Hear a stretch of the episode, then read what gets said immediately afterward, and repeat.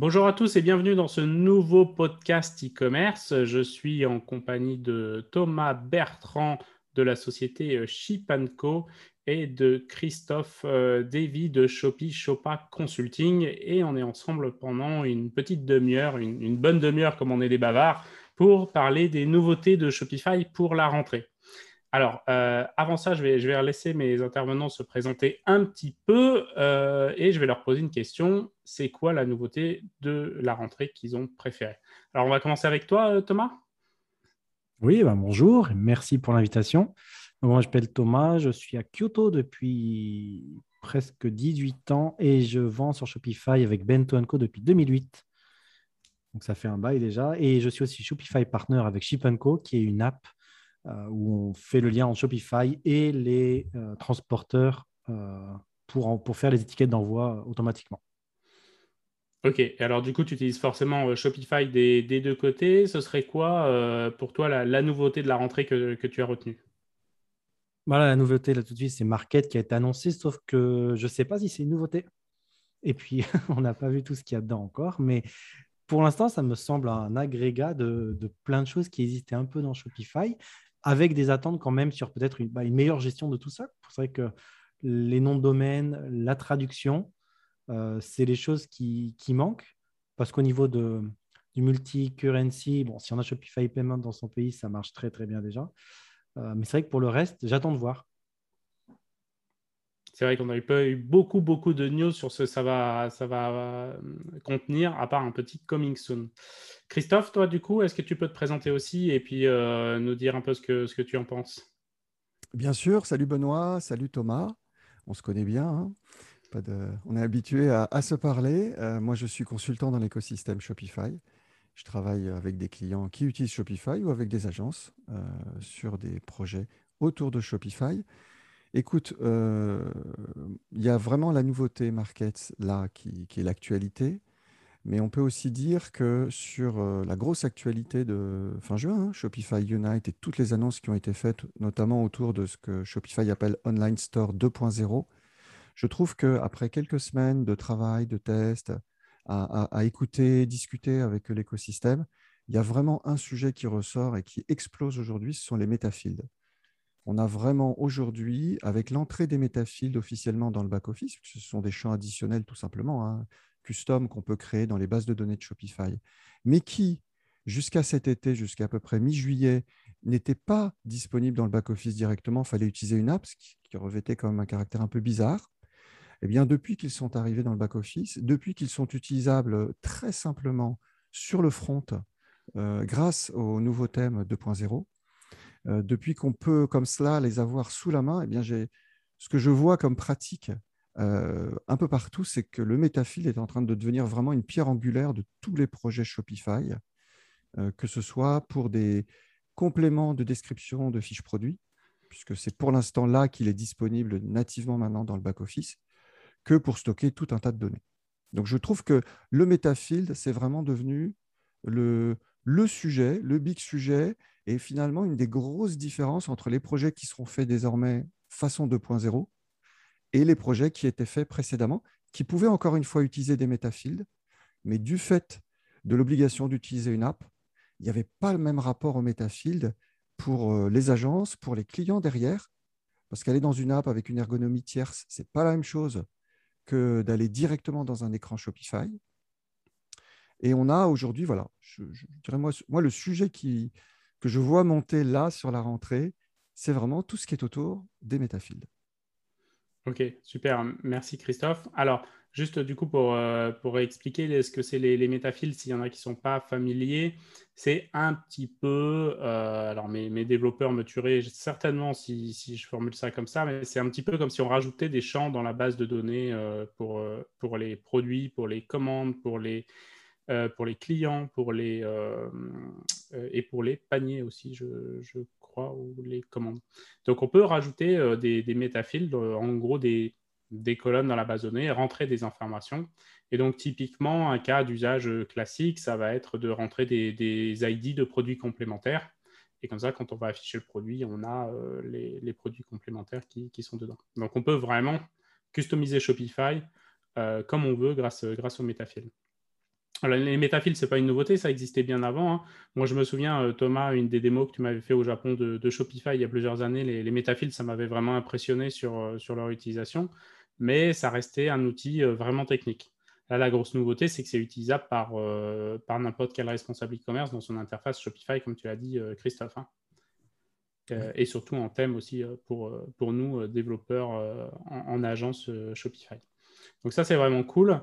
Euh, moi, côté euh, modification, euh, bah, c'est vrai que dans, les nouveautés Shopify, je suis vraiment content qu'ils aient annoncé un thème 2.0 avec pas mal de fonctionnalités, notamment des filtres, parce que alors ça, pour développer des, sites aujourd'hui, bah, je vois chez Pika, c'est beaucoup plus rapide de passer par le thème 2.0 et de customiser les filtres. Et ça, c'est un vrai, un vrai plus de, Shopify. on, peut, on peut mentionner hein, qu'il y a un nouveau menu, une nouvelle option qui est apparue dans les nouveaux site, dans euh, boutique en ligne, navigation, en dessous des menus, il y a une gestion native de filtres qui est désormais disponible. Mais que si vous avez un site qui date d'avant le 29 juin, euh, ça n'est pas apparu automatiquement. À ma connaissance, c'est toujours pas le rollout n'a pas été fait complètement, mais en revanche, vous pouvez le demander au support de Shopify. D'accord. Alors moi, je l'ai vu apparaître chez, certains clients, mais euh, je t'avoue que je ne sais pas si la boutique était faite avant le 29 juin ou pas parce que c'est des boutiques qu'on a faites euh, pendant l'été, donc c'est possible qu'elles n'étaient pas, créées avant, mais en tout cas, c'est une vraie fonctionnalité euh, hyper intéressante de pouvoir gérer ça euh, comme, un, menu, quoi, presque. Hein. Ah, ça, c'est super. Moi, je le vois sur nos, boutiques, mais ce n'est pas disponible pour notre thème, le thème qu'on utilise. Donc, j'imagine que c'est disponible pour tous les thèmes 2.0. Alors, c'est justement une super question. Thomas, aujourd'hui, toi, en tant que marchand, euh, toutes les, et, prestataires évidemment euh, Shopify, toutes les, hum, toutes nouveautés qui ont été annoncées dans le 2.0, est-ce qu'aujourd'hui pour toi c'est suffisant pour changer de, template graphique? Comment tu envisages ça pour Bento Co euh, dans le courant de l'année? Ouais, justement, je travaillais pour une boutique au Japon avant que Don soit lancé complètement et je l'avais téléchargé du coup en juin, juillet. Et je m'étais rendu compte, grâce à d'ailleurs à un podcast que j'avais écouté, que le thème, le premier thème down qui était téléchargeable il y a quelques mois, il n'avait plus rien à voir avec le nouveau qui a été lancé. Il y avait beaucoup, il y avait des sections en fait disponibles partout, alors que ce n'était pas le cas au tout début. Et c'est génial, oui, c'est génial pour, euh, pour certaines fonctionnalités. On n'a pas besoin de demander à un développeur euh, quoi que ce soit. Avec la section pour ajouter du, du liquide directement dans, dans une section, ça permet de, d'ajouter des customisations très simplement. Si on comprend le code, voilà, euh, c'était très bien. Et nous, Benton Co, on va, je pense, y passer euh, dans deux ou trois semaines dessus. D'accord. On ne veut pas changer le. Ça, on veut que ça ressemble à notre homepage actuelle. On la trouve pas. On trouve bien. Euh, par contre, c'est le, le, gros avantage, c'est qu'on va avoir deux, voire quatre templates différents pour les pages produits. Et ça, c'était vraiment quelque chose qu'on souhaitait. Mmh. Euh, on a des types de produits assez différents et on veut, euh, suivant le prix ou suivant le, bah, le type de produit que c'est, avoir un template un peu différent. Ça mmh. va apporter, euh, je pense, une, meilleure visibilité à notre offre. Christophe, du coup, toi, t'en penses quoi Tes clients aujourd'hui, quel est leur point de vue un peu là-dessus sur les nouveautés qui ont été annoncées? Alors, les clients en direct, ils ne vont pas bouger spécifiquement là tout de suite, ça sera plutôt dans le cadre d'une refonte. En revanche, les agences, euh, plusieurs sont déjà en train de faire des projets 2.0 euh, et beaucoup ont travaillé cet été en veille pour euh, décortiquer, comme moi j'ai pu le faire d'ailleurs, les nouveautés. Alors moi, mon site shopishopa.com, il est en 2.0. même si je ne vends pas grand-chose, hein, je vends des goodies, hein, vous pouvez en acheter, mais bon, c'est plus un, exercice de style. Mais du coup, évidemment, je l'ai passé. J'étais sur Brooklyn avant. Je suis passé sur Down, alors sans changer euh, vraiment, euh, chercher à changer le look and feel. Euh, et quelque chose qui est vraiment intéressant, c'est quand, on veut, quand on veut faire les choses sans code particulier, hein, c'est le fait de pouvoir mettre les sections partout. Parce que finalement, on arrive à, l'usage suivant pour tout ce qui est, par exemple, page de présentation, de contenu. Eh bien, en fait, on va créer une page dans Shopify, dans le back-office, mais on va, on, va, on va la laisser vide. Et c'est que dans le thème qu'on va la remplir avec les sections. Donc c'est du coup une pratique assez différente de ce qu'on faisait avant, puisqu'on remplissait la page avant dans le back-office. Et là, on va aller en fait créer un template par page, et c'est le template qui va contenir le, tout, tout, le, tout le contenu de la page. Et, ça permet, ça donne une liberté de, design avec les sections qui est plus forte. Et quand demain, il y aura des apps qui vont venir proposer des extensions de thèmes, puisque c'est une des nouveautés 2.0.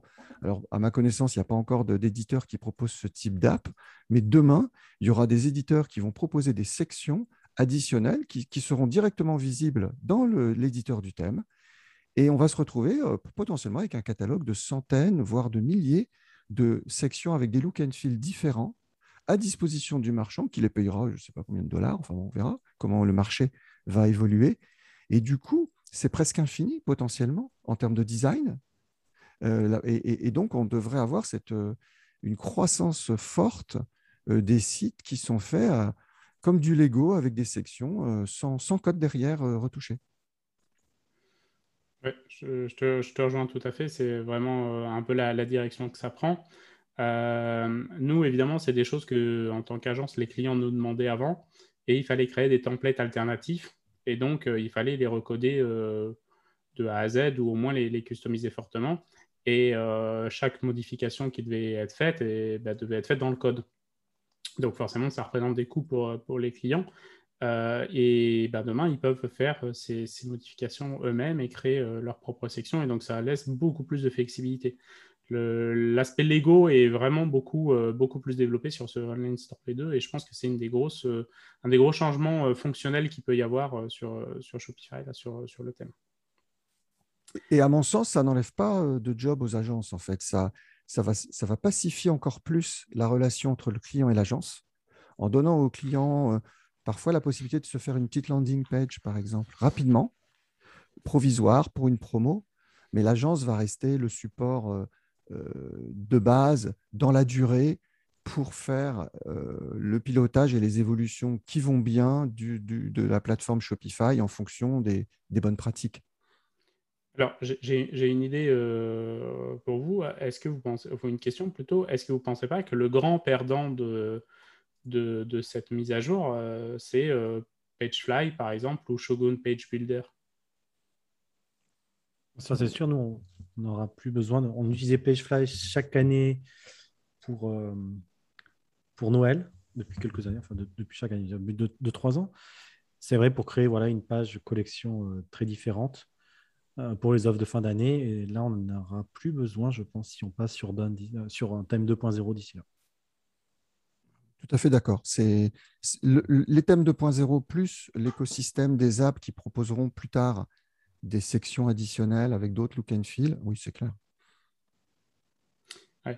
Et euh, du coup, est-ce que toi, euh, Thomas, en tant que euh, Shopify partner côté app, tu as, des infos en avant-première sur ce genre de choses ou tu penses que Shopify fait attention à ses, à ses partenaires sur, sur ce type d'app ou il se dit, bah non, c'est bon pour le client, on, y va, on déploie? Non, non, non. Shopify, ils vont alors, bien sûr, avec certaines grosses apps, euh, peut-être qu'il y a des, communications, mais je vois par exemple, nous, s'ils choisissaient d'intégrer eux-mêmes la pose japonaise euh, dans, euh, dans l'interface, dans l'UI de, Shopify, et ça, ils ne nous le diraient pas. En tout cas, non. En plus, il y a eu tellement de changements auprès de, chez certains managers Shopify que moi je connaissais qui ne sont plus là. ça fait déjà, il y a un manque, il y a des nouveaux. Euh, voilà, il n'y a plus les mêmes. Petit à petit, je pense, ça change et, c'est dommage aussi, mais bon, c'est un peu la vie, les grosses boîtes. Mais je ne pense pas que Shopify va, annoncer à va annoncer à certains partenaires, euh, surtout sur quoi ils bossent. En plus, Shopify, ça commence une grosse boîte avec différentes unités. Je savais qu'ils bossaient sur euh, une offre pour les commerçants qui font du commerce international. Il y avait une bêta de, accessible depuis plus d'un an pour justement pour facturer les frais de douane et la TVA directement dans le checkout. Donc ça, c'était euh, disponible à tous les développeurs qui pouvaient créer un compte, euh, un shop de dev euh, sur Shopify Partner. mais Market, non, c'était un peu un secret. Ça a été leaké sur Slack Shopify ça a été annoncé dans les heures d'après. Je me demande s'ils l'ont annoncé en parce que c'était passé sur Slack d'une manière ou d'une autre. On a toujours un petit bandeau coming soon dessus, hein, si je ne me trompe pas. Hein. Oui, oui. si, moi, je voilà, me suis inscrit pour, euh, dans, mes boutiques et oui, il y a marqué euh, Bravo, vous êtes inscrit. Il euh, faut, attendre. faut attendre. Ouais, le, les RP étaient quand même massives le jour de l'annonce. La, de hein. Harley Finkelstein est passé sur les télés américaines, etc. Donc je pense que la date était, était déjà gravée depuis quelques, quelques temps. En revanche, peut-être que peut-être que le, ils espéraient ne pas être coming soon. Mais fait, bon, coming soon, c'est quand même le running gag euh, Shopify. Hein. Si, si, une feature n'est pas coming soon, c'est pas une vraie feature Shopify. C'est pas. Mhm. Et mais euh, Benoît, on a quand même un exemple très concret hein, du fait que Shopify ne discute pas forcément avec son écosystème, puisque dans le cadre de Markets, au fin fond d'un blog d'information qui a suivi l'annonce, il est noté que coming soon, donc encore un peu plus tard peut-être, euh, Shopify allait internaliser la gestion des langues dans le back-office donc, fini la nécessité d'utiliser des apps pour saisir les, données des langues tierces. Et Langify, qui est une app euh, emblématique de la, du multilangue dans l'écosystème Shopify, a publié il y a quelques jours sur le Slack des partenaires un message en, en, notant cette phrase et en disant qu'est-ce que ça veut dire Shopify, pouvez-vous nous expliquer? Donc, ça montre bien que Langify n'avait pas d'informations.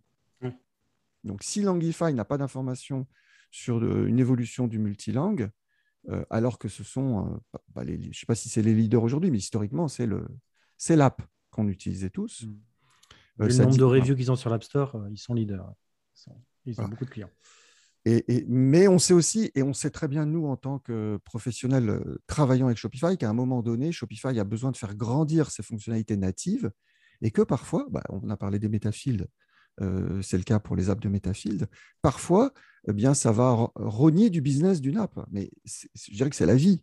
Et, moi, j'ai tendance à dire aussi euh, que l'éditeur d'une app qui potentiellement pourrait un jour devenir une fonctionnalité native de Shopify, eh bien, il est censé le savoir.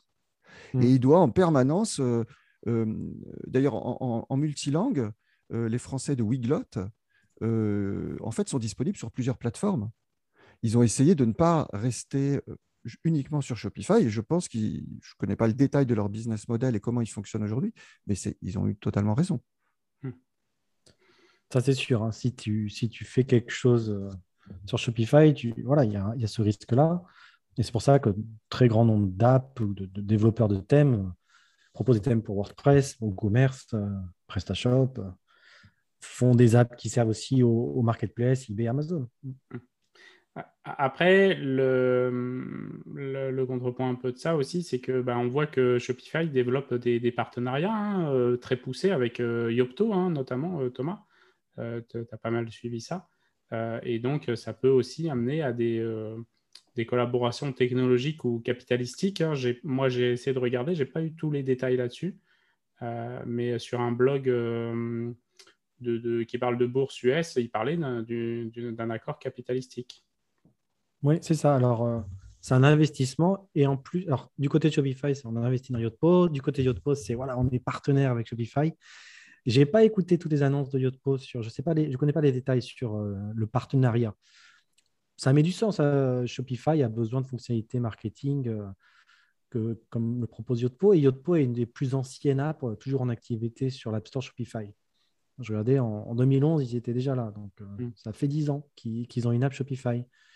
Donc, ils ont beaucoup de clients. Mais voilà, je pense du côté Shopify, c'est surtout, on a investi chez eux. On a, comme ils ont investi sur Stripe, ils ont besoin de ce genre de partenaires.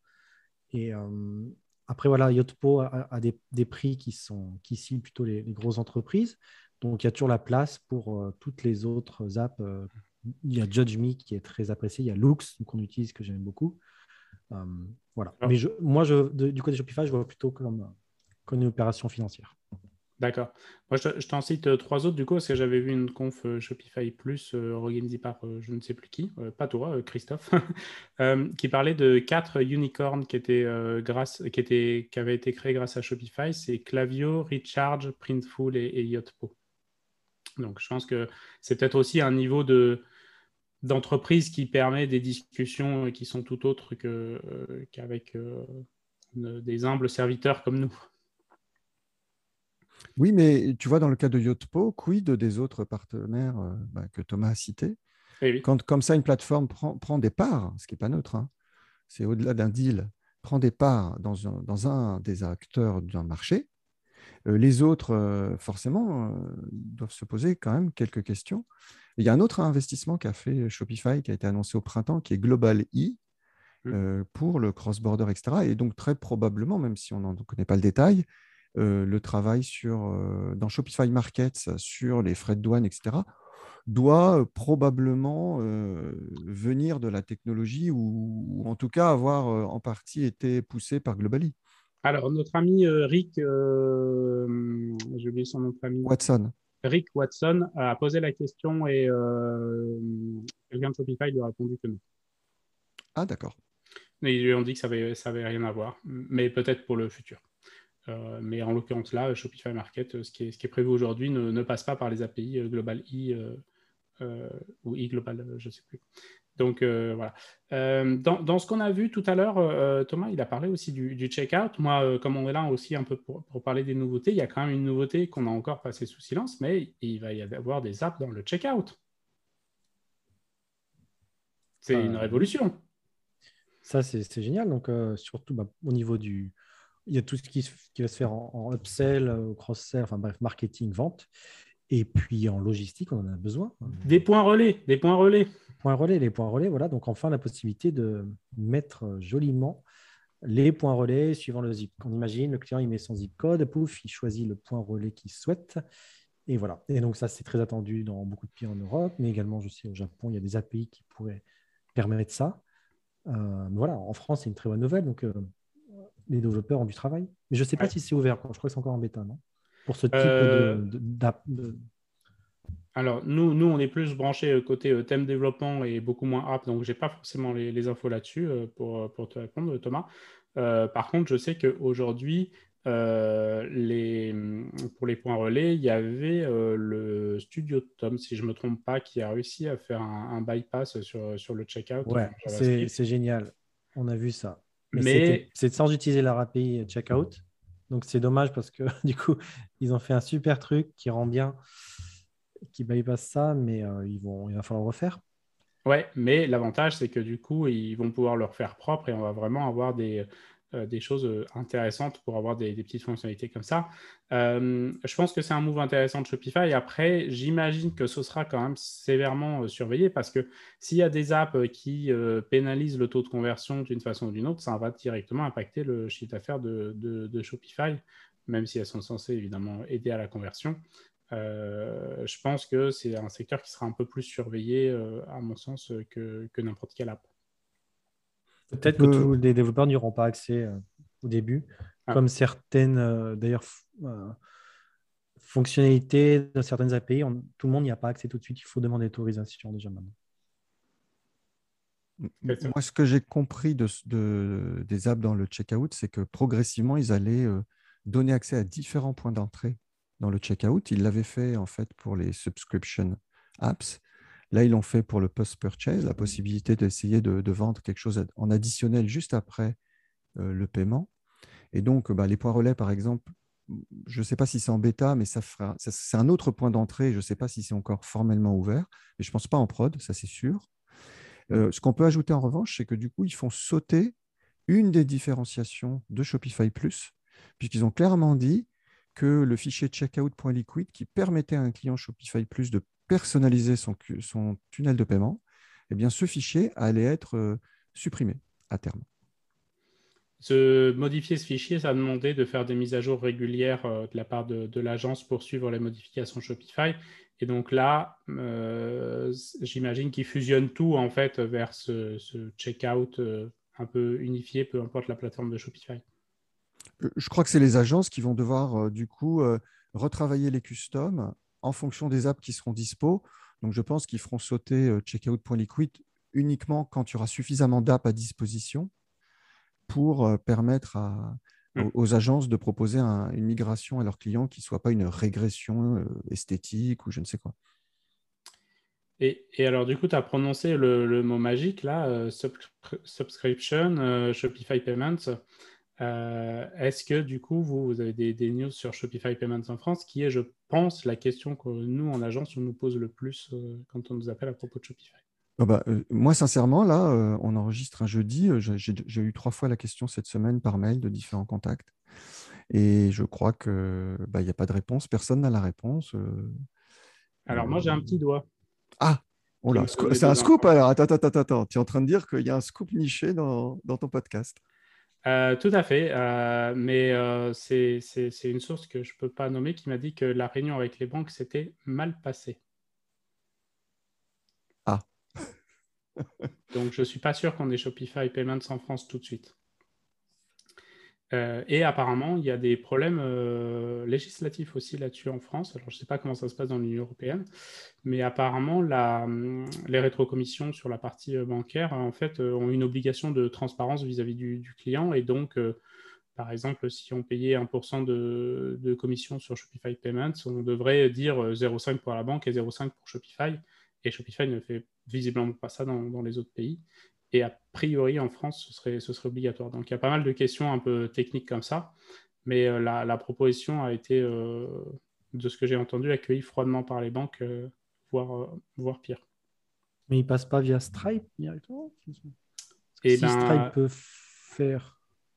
C'est juste un problème législatif, j'imagine, après, du coup. Enfin, de, de qui qui est l'entité qui accepte le paiement? Est-ce que c'est Stripe ou en fait non, c'est Shopify Payment, même si c'est Stripe qui fournit la technologie? Euh, moi, j'ai pas les infos techniques parce que c'est du système bancaire qui, euh, qui euh, où quand nous on en parle, on a l'impression qu'il y a un ou deux acteurs, mais en fait, il y en a, il y a toutes des piles d'acteurs les uns derrière les autres, évidemment, pour les autorisations de CB, la validation, les transmissions d'informations, les stockages d'informations, les banques derrière.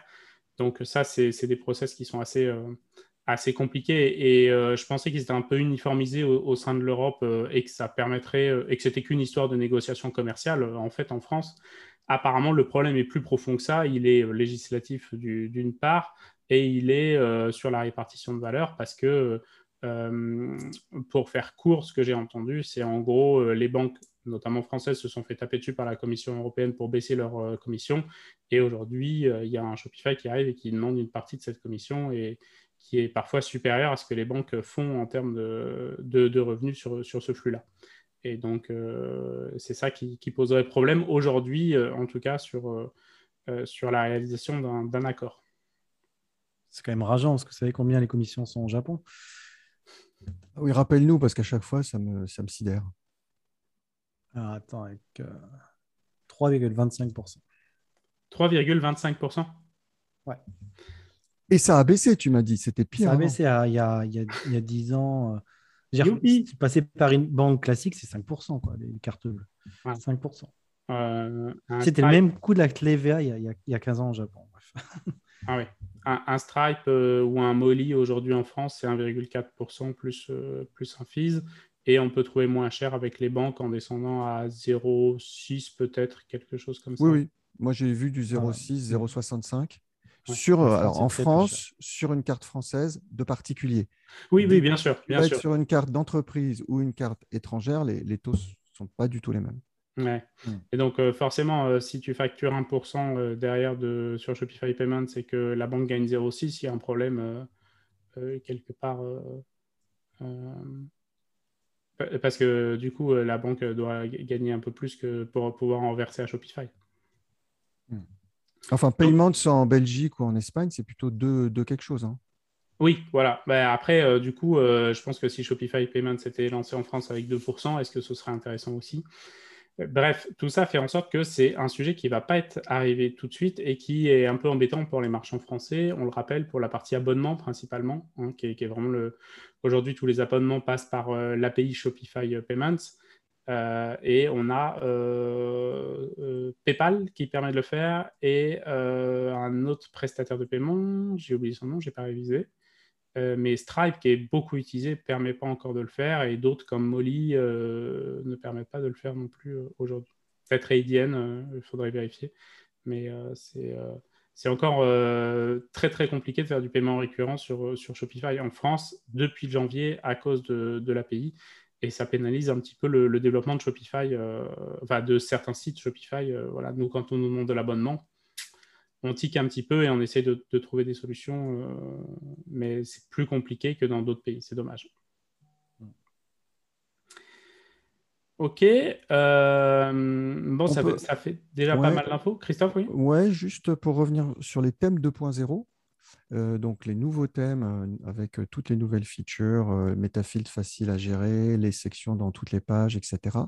On peut mentionner qu'ils sont apparus sur le Theme Store à partir d'à peu près mi-août. Ils sont flagués d'un petit logo 2.0. Il y a même une section désormais dans le Theme Store. Le nombre de thèmes a commencé à augmenter. Il était depuis 2-3 ans à peu près à 70 thèmes. Là, ils sont déjà à plus de 80. Et donc, Shopify applique la même règle euh, que sur les éditeurs d'app, euh, annoncés en fanfare le 29 juin. Depuis le 15 septembre, les éditeurs de thèmes qui vont vendre des thèmes dans le Theme Store ne payeront aucune commission à Shopify jusqu'à 1 million de dollars de chiffre d'affaires.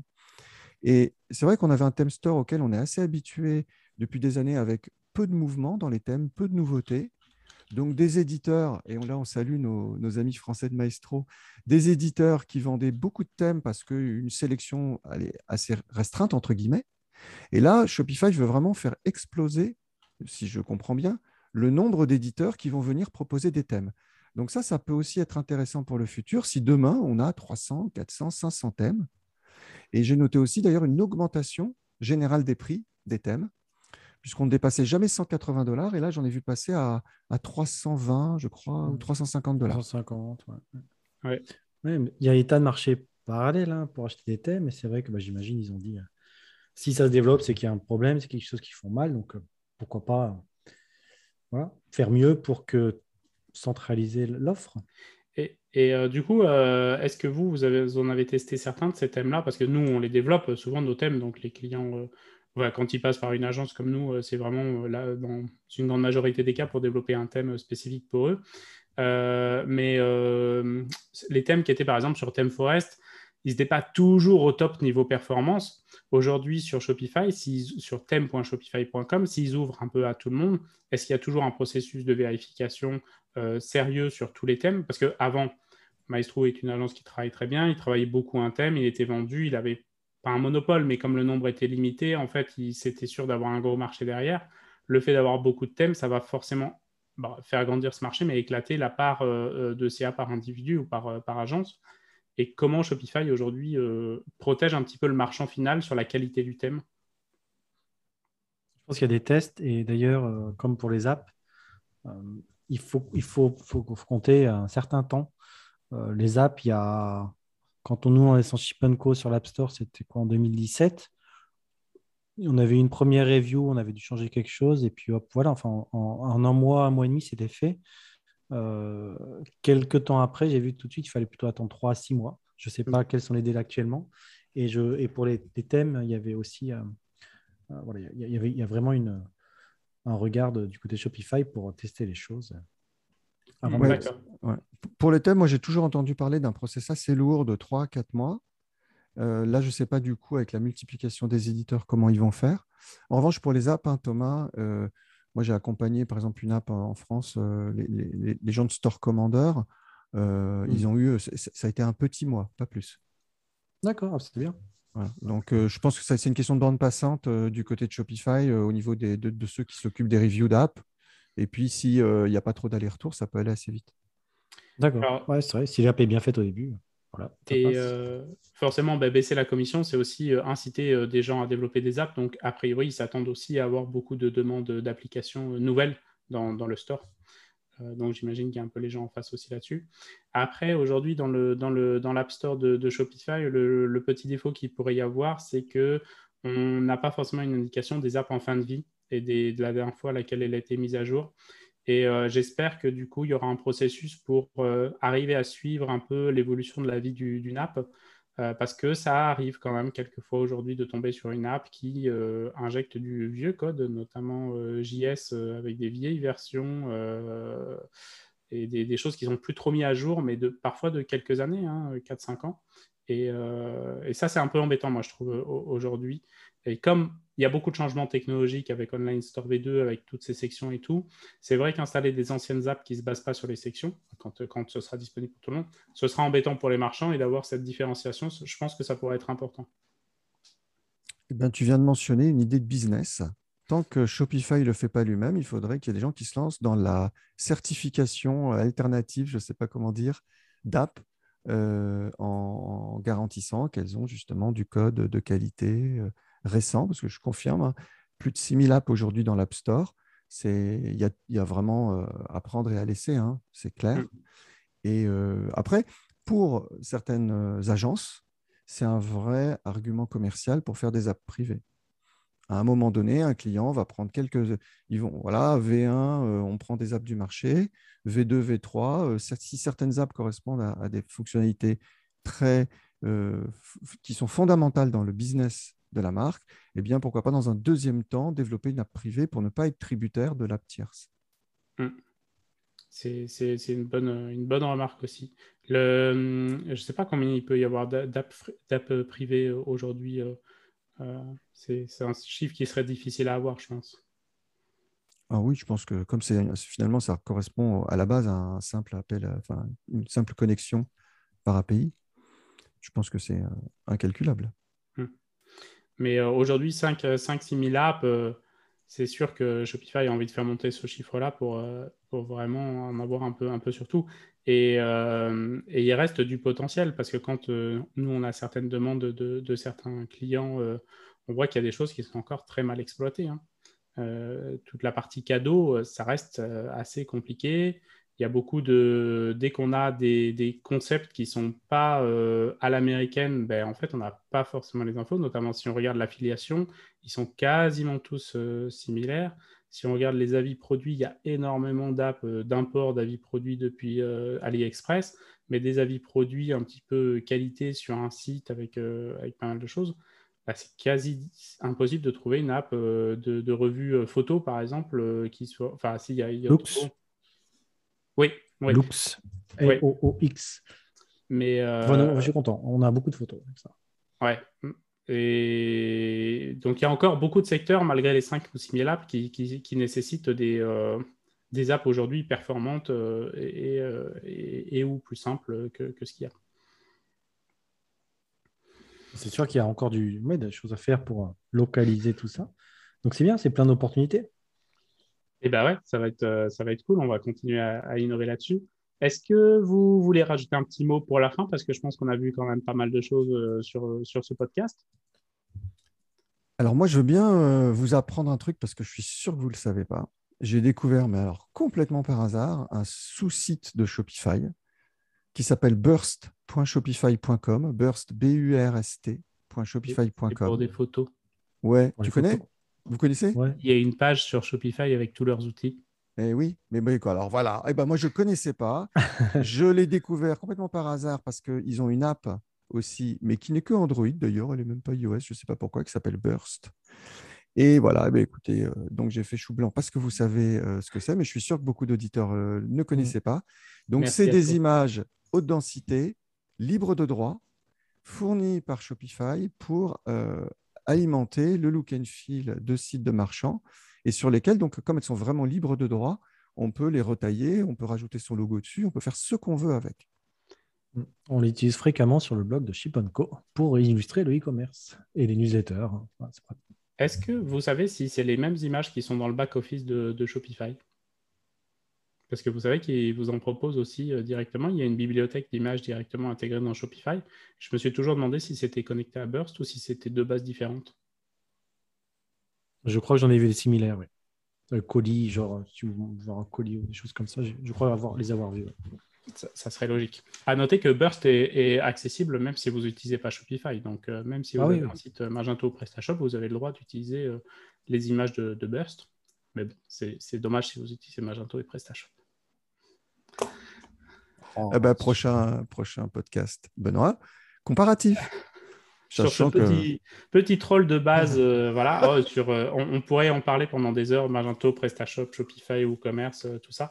en tout cas, moi, je, je, suis content de voir que Shopify va toujours dans la même direction et je pense que ça, c'est clair, c'est de simplifier le travail pour le marchand et de limiter la partie technique. Parce que euh, pour moi, ce que je retiens, c'est quand même qu'ils ont réussi à faire des choses sur lesquelles euh, il y en a d'autres qui bloquent depuis des années. Quand on veut ajouter une app euh, sur, sur un site, toutes les apps demandent d'ajouter un bout de code quelque part.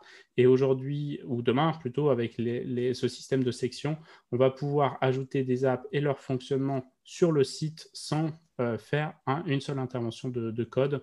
dans un environnement maîtrisé en prod sur des sites qui tournent parfois à des, millions d'euros de chiffre d'affaires. on, m'aurait dit ça il y a quelques années sur la faisabilité de ça. Je pense que j'y aurais pas cru en toute honnêteté. Bien résumé. Mm. Donc, euh, go euh, Shopify. Merci beaucoup, euh, Thomas, pour, pour ton intervention. Hein. On peut te retrouver sur ton podcast aussi, sur le site Bento Co, sur le site Ship Co. et pour ceux qui connaissent, sur un autre blog qui parle du Japon, même si ça fait longtemps que tu n'as peut-être pas écrit. Oula, il est, il est abandonné, mais il est là. oh, il doit y avoir des jolies photos là-bas. La mare au canard, pour ceux qui cherchent. Non, la rivière au canard. La rivière au canard, pardon. la rivière au canard. C'est celle de Kyoto? C'est ça. Kamogawa en japonais. Kamagawa. Kamo, Kamogawa. Canard. Christophe, du coup, on peut te retrouver sur Shopee Shopa, sur euh, The Shopee Shopa Show. Hein c'est un exercice de diction. Euh, par contre, attention, Shopee Shopa Show, c'est pour, euh, pour les plus intelligents d'entre nous, c'est en anglais. Donc voilà. ta dernière participation, c'était avec Thomas, d'ailleurs, si je ne me trompe pas. Oui. Euh, disponible sur toutes les bonnes plateformes également. Et puis, bah, moi, vous pourrez retrouver ma, toute ma littérature sur le blog de Pika principalement, euh, avec euh, plein d'articles sur, sur l'e-commerce. Et évidemment, au bout du téléphone de l'agence Pika si vous appelez. Voilà. Merci à tous de nous avoir écoutés. On se retrouve bientôt et je vous souhaite de bonnes ventes à tous.